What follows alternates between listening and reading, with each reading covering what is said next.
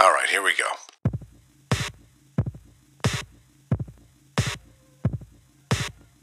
This is the Jim Huber Show. I haven't seen a more disappointing lineup since the last Lakers game. Opinions expressed on the Jim Huber Show are not those of Breakthrough Basketball, its management, any affiliates, or any other sane human beings for that matter. These are Jimmy's opinions that come from Jimmy's head. Hey, this is one old podcast with Jim by himself. Good luck. and I'm looking right into the camera, and I'm gonna say it again. You do not want to make an enemy out of me. I'm not having it. Lighten up, Francis. Check, check. Got me. Ready to go, rock and roll. Big Jimmy, you got a, you got a special guest for us today, brother. We do. We got a champion. Champion. A champion on the phone. Coach Ben McCollum at Northwest Missouri State. They just won the national championship of Division II this past year. And their football team did it too. They're the only school in Division II history that's done it in the same year, calendar year. Coach, you there? You got us? Yep, absolutely. Thanks a lot for having me. Hey, Coach, I I do want to get into this. Now, the Bearcat Way. What is the Bearcat Way? And I know you're big on culture, and that's a word that's used a lot. What is that way, and what is the culture that you really reinforce in that program? When we first got the job, uh, what my objective and, and our objective as a staff was to get as many good people as we could possibly get and put them in positions to be successful and, and get them to buy into those roles. And so uh, when we first started, you know, I think my first year we were oh, maybe 10, 12 wins. And the second year, we actually got worse my second year as far as wins go, but I felt like we got better as far as the culture goes and just started to get some of those right pieces in the right positions. As far as the, the Bearcat way, as far as our, our culture goes, what I've always tried to strive for is is kids that are are winners. Number one, so we we like to find kids that win state championships with their high school teams. We we've always loved that. Um, the one thing that we look at is is a kid moody, and and if he's moody, we don't take him because we like positive people uh, that infect others with their positive energy, we feel like that that builds your culture where people are excited to show up every day uh, excited to have fun, excited to compete, and excited to be around each other, and and that to me uh, leads to leads to wins and and leads to I guess you'd call synergy, and so that that's what we've done. So is it is it something that you, when you're evaluating a kid during a game or practices, or you evaluate certain things and pick up on that, or is that you know questions that you get into with their coach, uh, with people at the school? I mean, how do you find that information out to make sure he is the right fit for to be a Bearcat? Well, we we do it both ways. I guess the first thing would would be to watch them, and and we watch every aspect of the game. We watch how they come to the bench. We watch how they interact. We watch, you know, uh, when they're down, how do they respond? Um, we we we watch the timing of their passes. We watch so many different things as far as their unselfishness goes, and then and then obviously their game. Can they shoot? Can they can they pass? Can they dribble? Can they do all those different things? Um, and then one question we ask is because you know you can ask a general statement, and most coaches are going to like the kids that they coach. What we try to ask is, and, and we word it like this: is Hey, coach, we want your kid to be successful after your school. So it's important that, that you're honest with us. And and the one thing that'll get you essentially on the bench or, or not playing a lot or, or even out of our program is if one day you're in a good mood and then the next you're in a bad mood. and so we, we call them energy vampires, and I guess that'd be a term stolen from the energy bus. But but um, we just I, I just have never been able to have success with kids that are moody, and so we ask it uh, of those coaches and say, hey, I, it's very important that you're honest, or your kid's not going to have a good successful career at Northwest. And and generally they're honest at that point. You know, hey, yeah, he's had some days, and we just cross him off the list, and and with the understanding that we want that kid to be successful too. Same question we asked Matt Keeley the other day, though. Are you okay with like a moody seven foot kid? Uh, no, I don't like any of them. Well, that's good. That's what I've heard about you. You know, it's funny because I did. I talked to Dre Stars a little bit, and I was visiting with him, just kind of diving in more about you. And he told me, he goes, "Listen, coach, if if a kid is got a full ride scholarship to University of Missouri." And he, everybody says he's a high major, this type of talent or whatever. And if he comes in and coach watches him and doesn't think he fits with what we're doing or is not as good as what he thinks he really is, he won't take him. And he said that, and the other thing he mentioned too, he said that your favorite book he thinks is The Energy Bus, and he says that Coach McCollum is is positive. He is a very positive guy, and he said that. Tell me this: you would practice if a kid comes into practice, and if he's negative, it doesn't matter if he's a starter, your best player. He said you'll put him on the scout team, you'll put him on the sideline, you'll put him in areas to be like, hey, we do not tolerate that that's very accurate. And again, I appreciate Dre saying those things. But yeah, the um, we when we bring kids in. So the first part of the uh, kind of question is when we bring kids in, we're probably very particular to a fault. Meaning we'll we'll pass on kids and and just hope that we can find somebody else later. I think it drives my assistants crazy because, well, back to the drawing board. You got to go find a different player. Um, the talent piece, I think that everybody in our conference in the MIAA has has talent. I think you're going to be able to find Division two talent pretty consistently throughout the year and, and even throughout the summer. And so, um, you don't want to necessarily panic and take kids just because that that talent piece is there. Um, you know, and, and I learned that early on, just making sure that you know I was I mean, I was a year away from losing my job essentially, and so I kind of had to trust that we were taking the right kids and we were taking um, the talented kids. Uh, I'm sorry, the the the intangible talent type kids, and so that's what we put our program. I mean, I I went and watched a kid that airballed three free throws and offered him four thousand dollars scholarship after I watched him because he was tough, and he ended up playing 15 minutes a game throughout his career and won a bunch of conference championships and Sweet 16s, and but I thought he had that intangible talent, you know, that could help our whole culture, our whole program. As far as the second piece, yeah, it's it, it's never for me. I don't know. You know, some coaches won't get after their best players or their you know or worst players or whoever it may be. Everybody is fair game, and and it doesn't matter if you're the best player or the worst player. It's I'm gonna if you're not ready to go, if you have a bad attitude, I'm going to see it the second you walk on the floor, and and yeah, we're going to try to correct it. And um, whether it's running laps the whole practice while everybody practices, or or going to scout team, or just me correcting you, um, you know, every it's going to be corrected, and we're going to make sure that um, we're not going to allow it. We're not going to let it go. Um, that's that's not how we are. And there's certain things that we will let go, but as far as not bringing energy to a practice, I think that's as selfish as it gets because the only person you're thinking about is yourself. And and hey, no, I had a bad day. Hey, I scored bad on this test, or hey, I'm just I'm just tired and sore, and I don't feel like going, so I'm going to suck the life out of practice. Well, we consider that selfish, and and we make sure to eliminate any selfishness right away.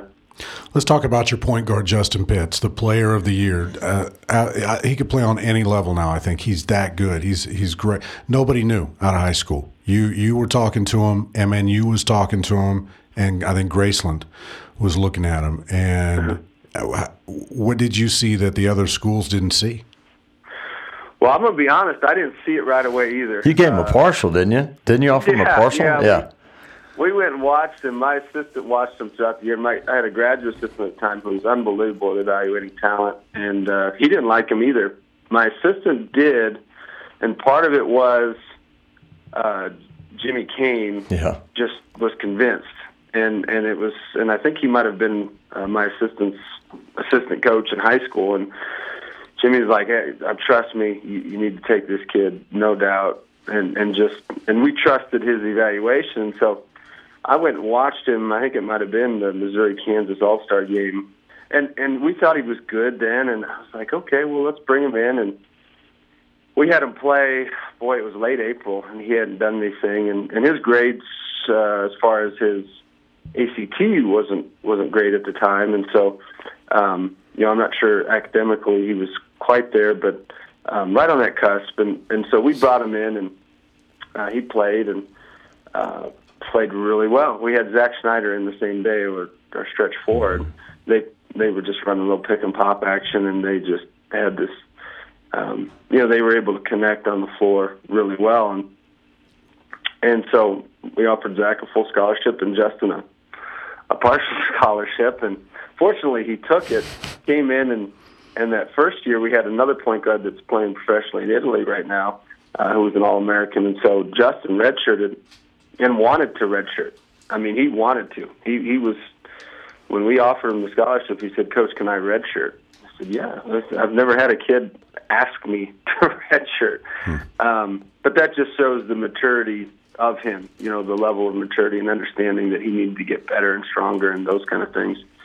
But that first year when he redshirted, I mean, there was times it was like, man, if we played these two point guards together, there was absolutely no one that could defend us because we had Dylan Starswell at the time, so we had a lot of size inside.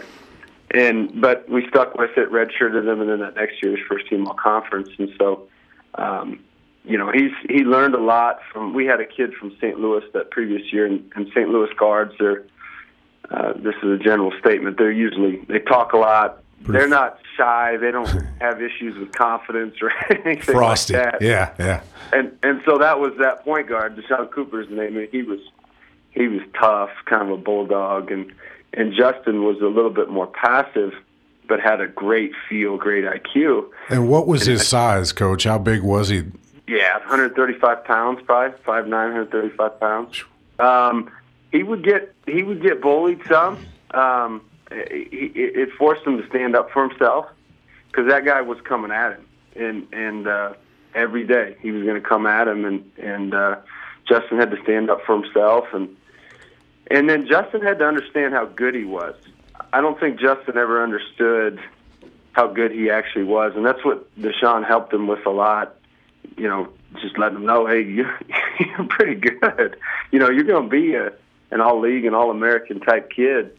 You just got to believe what every you got to see what everybody else sees in you, and and so it took some time for him to to understand how good he was as a player, and then to play with a little bit of that edge uh, that Deshaun had, and um, you know, kind of the rest is history. He's Is- been he's been great ever since. Is, Amazing. it, is that part of what comes out? I know, like Dre talked about, you have the motto like "impose your will." What, what is that? Is that about the toughness of the kids, and you bring in, and then you have this motto? What is that about, and how do you instill it in your kids?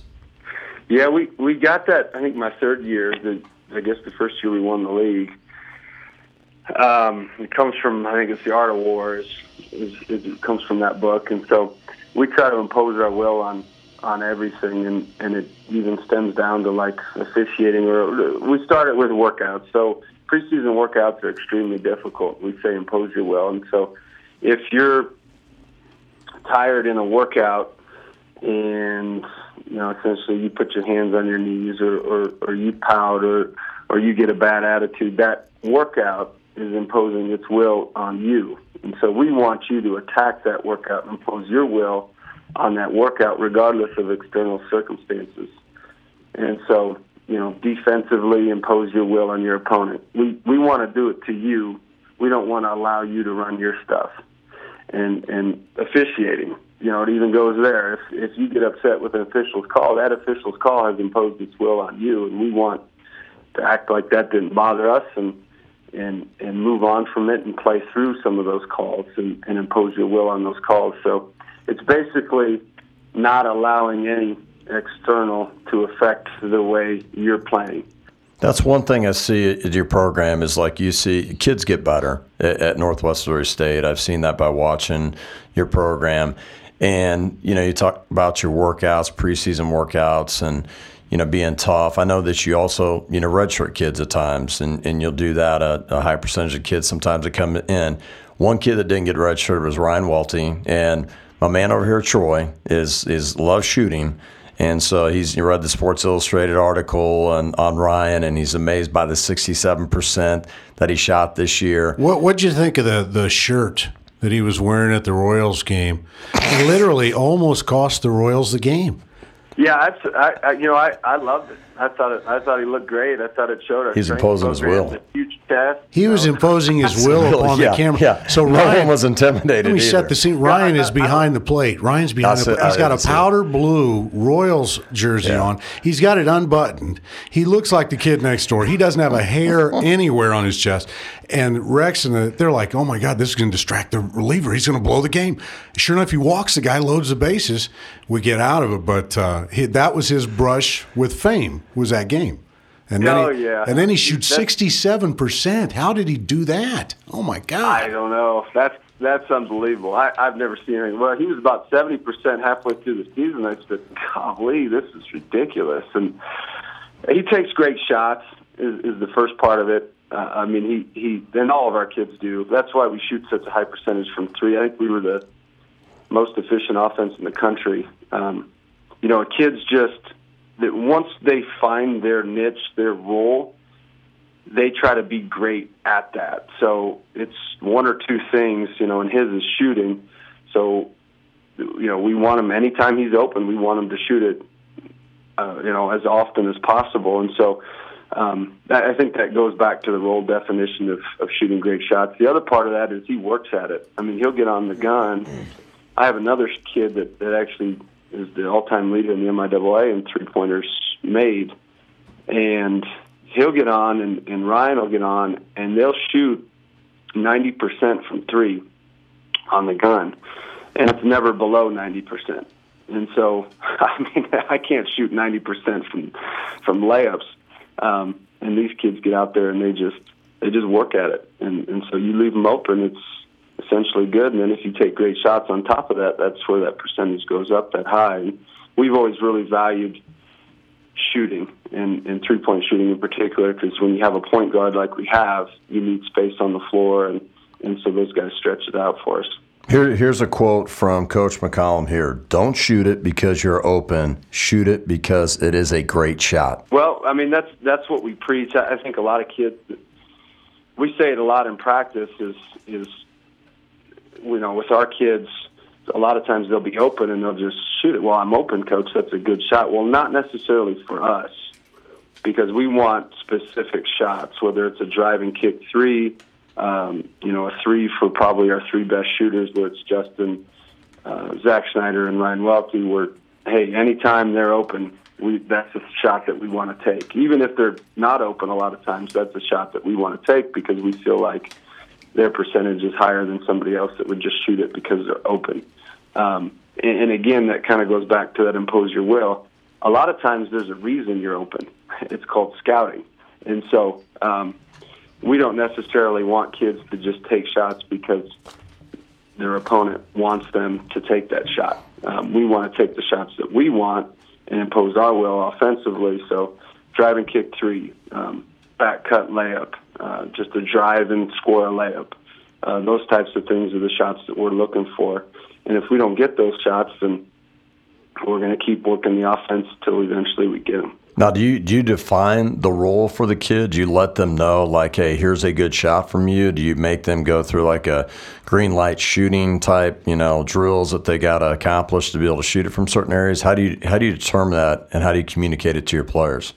Yeah, you know, we the way we define it is we find their strengths, and then anytime we see them doing those strengths, what we do is just be super positive with those strengths, and then hopefully, hopefully they figure that piece out and and understand the things that we want, rather than saying don't do this, don't do that. We try to say, hey, we want you to do this, and anytime this happens, we want you to do it more and more and more. Where, like a Ryan Welty, if he doesn't take an open shot in practice, You're on. that's when I get after him. Yeah. that's What- when I. Have people ask you, Coach? uh, I mean, like SI and stuff did the article about he may have shot the highest percentage of all time from three for an NCAA player on any level. It, it may be the the records are kind of sketchy, but he may have done the ultimate season. Are people asking what did he do something different? Did this kid? Was he take- what did he shoot like forty some percent in high school? High school Like, is was- forties, and then you know, did he take a thousand shots a day? Did he? Is it something mentally about him that enabled him to be free in the games? How did he do it? Good question. Uh, I think he probably worked on it a little bit more. Um, he eliminated parts of his games that he did in high school. Where in high school he did a lot of posting up, um, a lot of different actions that that he doesn't do here. Where here he became more specific in being a stretch four or, or even a, uh, just a wing that that took drive and kick shots. The other piece is is um, I think our offensive flow is probably a little bit better than anybody sees in high school, where we have a lot of unselfish kids, and the timing of passes is a little bit uh, quicker. So meaning- important. Oh man, for shooters, Yeah, if, uh, if you're a bad passing team, you got no hope. Yeah, and it's interesting how that extra just half second timing of passes and, and how quick the ball moves helps shooting. Uh, the other part of that is Justin Pitts helps that quite a bit. Yeah. Our point guard, so he, Right. he he he helps increase those percentages drastically and and gets in the paint and causes problems and and then that frees up Ryan. But I but I hear Dre tells me this. He said that um, you you mentioned to the guys. You say I, I might yell for like three seconds, but after that I forget about it. So don't be afraid to make mistakes. that kind of goes back to that role piece is is once you find what you're great at, we want you to do it constantly. And we're going to get on you more for when you don't do that that role uh, consistently um, than we are for mistakes. And and so I'm a big we try not to say a whole lot, don't do this, don't do that. And and I think when coaches get out there and they say, "Hey, don't take that shot," or "Don't do this," or "Don't don't make that play." I think what happens is naturally kids play with a little fear because when you say "Don't do something," there's a hundred other things that they can do, and so then they they freeze and they don't understand what they actually are supposed to do. And so we try to define what they're supposed to do rather than consistently saying, "Don't do that, don't do this." And I think that eliminates a lot of fear, allows guys to play free. Yeah, Troy's about the shooting. I like shooting. Don't get me wrong, but I love defense, and I, think like when you can guard and you can rebound, it travels with you. And I watched your team play in the national championship game, and I'm telling you, it's like Troy. We talk about filled in your plums. I mean, I was like, I'm telling you, I was like, oh my god, Th- like these guys freaking guard, man. plums. I mean, they they don't leave open contested shots. They close the gaps off. They're physical. No second shots. I mean, I was like, that's my kind of guy right there. How you had him playing. So I asked Ray again. I said, "Do you guys work on defense much?" Because I believe like when you see teams that play defense the way you guys play, you don't just work on defense once in a while. He said you guys work on it every freaking day. Yeah, I, I would say that's our strength. Now, I think our offense, it, it seems to be that our offense is so efficient that that from the outside looking in, that's the thing that that is difficult to defend against. But our defense has always been our strength, our thing that we do. We probably spend, I would say, 75 to 80 percent of practice is is defense, and then we have about a oh 20 to 30 minute segment where it's kind of half court offense and and things of that nature. But yeah, defense that's always been our thing, and we keep it real simple. We only play man. We don't play a second of zone. We don't change things. Uh, it is what it is. Um, we just try to get better and better at, at what we do, and and have that impose your will mentality, and um, you know just keep it keep it as simple and as basic as possible, and just try to be as as tough as possible and do it as well as possible. Yeah, it's I, I figure that's the case because you see some teams that like the coaches get frustrated. It's like oh, we're not tough and we can't get stops and we can't. I'm like, well, how much do you work on it? And and they're barely even work on you know the defensive principles or demand it. So I'm like, you can't expect it if you don't work on it. So I, So no zone ever, coach. You don't do any zone ever. There's no situation. It's all man. Yeah, no zone. No No, zone we don't. all. We can't even have our zone offensive practice is terrible because our guys get pissed when they have to play zone.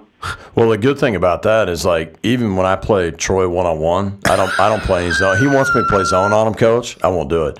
I'm like man to man up in him. I'm gonna man you. Let me tell you, Ben. Did you, did you ever have that guy on the team, like the eighth or ninth guy, that was the axe murderer guy? That was Jim. Jim was the axe murderer. He's the guy There you you go. bring in to put on the star player and just you know. Hey, hey, There you go. Bearcat time. What is Bearcat time?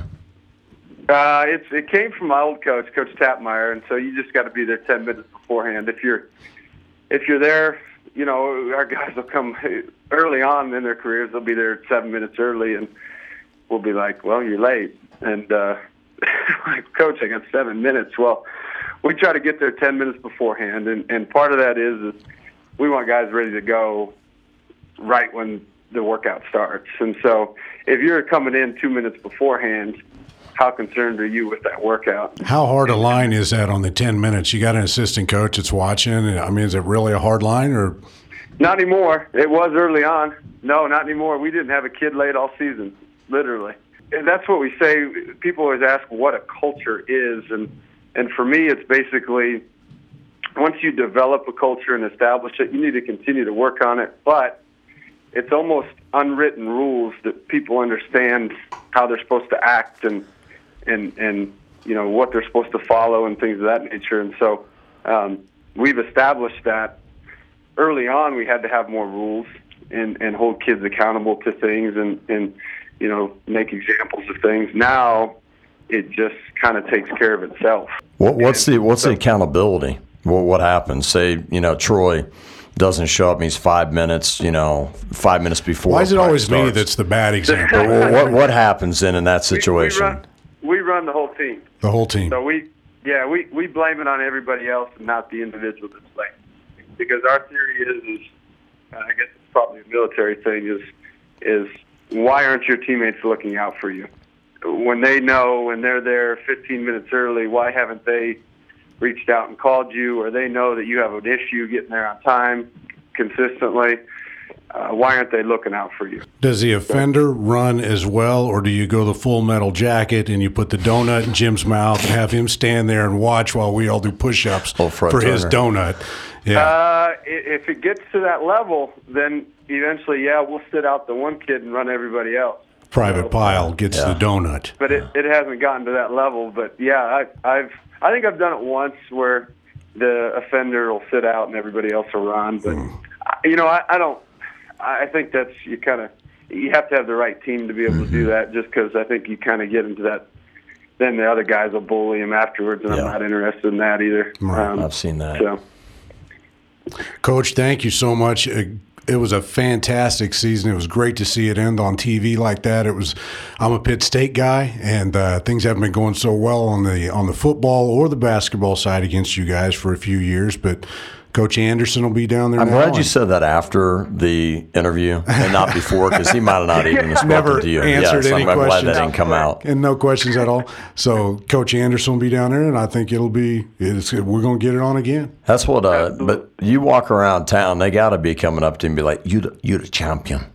You the champion." Yeah, champion." you know, Maryville's for a great town, was, isn't it? It was Oh. like that. It was, you know, I got back the Sunday after and went to Walmart, and I couldn't get through Walmart. It was, you know, but see, we've we've been to four straight Sweet 16s Yes. prior, and and lost to the national champions by one, and lost in overtime another time, and so so we've been right there. So for us, you know, I guess this was the result of all that, but.